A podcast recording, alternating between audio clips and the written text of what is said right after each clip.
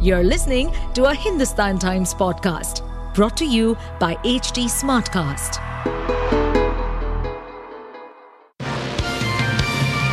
Hello, these are the top news for the day. Polling began at 7 am on Saturday amid tight security for the West Bengal Panchayat elections, in which about 5.67 crore people living in the state's rural areas are eligible to vote. A total of 2.06 lakh candidates are in the fray for elections to 73,887 seats in the three tier panchayat system in the state. The election assumes significance for political parties as it will serve as an opportunity for them to assess their organizational strengths and weaknesses ahead of the 2024 Lok Sabha polls, besides broadly outlining the mood of the state after two years of the TMC government's third consecutive term. Sporadic incidents of violence were reported across the state after the election dates were announced on 8 June, resulting in the deaths of over 20 people.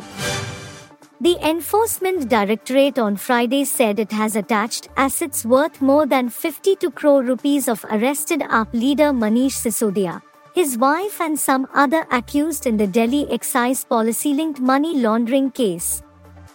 A provisional order has been issued under the Prevention of Money Laundering Act to attach, among others, immovable properties worth 7.9 crore rupees comprising two assets of Manish Sisodia and his wife Seema Sisodia. Land flat of another accused Rajesh Joshi of Director of Chariot Productions Media PVT Ltd and land flat of Gautam Malhotra. The attachment also includes movable assets worth 44.9 crore rupees including bank balances of Manish Sisodia worth 11.49 lakh rupees, Brindco Sales PVT Limited and others, the agency said in a statement. American lawmakers and several Indian American community organizations have denounced the recent attack on the Indian consulate in San Francisco and called for a thorough probe into the incident so that the perpetrators are brought to justice. While the right to protest is ingrained in the US Constitution, no one has the right to engage in violence, they said in separate statements and tweets on Friday. They also condemned the threats issued to Indian diplomats, including India's ambassador to the US Taranjeet Singh Sandhu, by separatist Sikhs, and called on the Biden administration to ensure safety of foreign diplomats.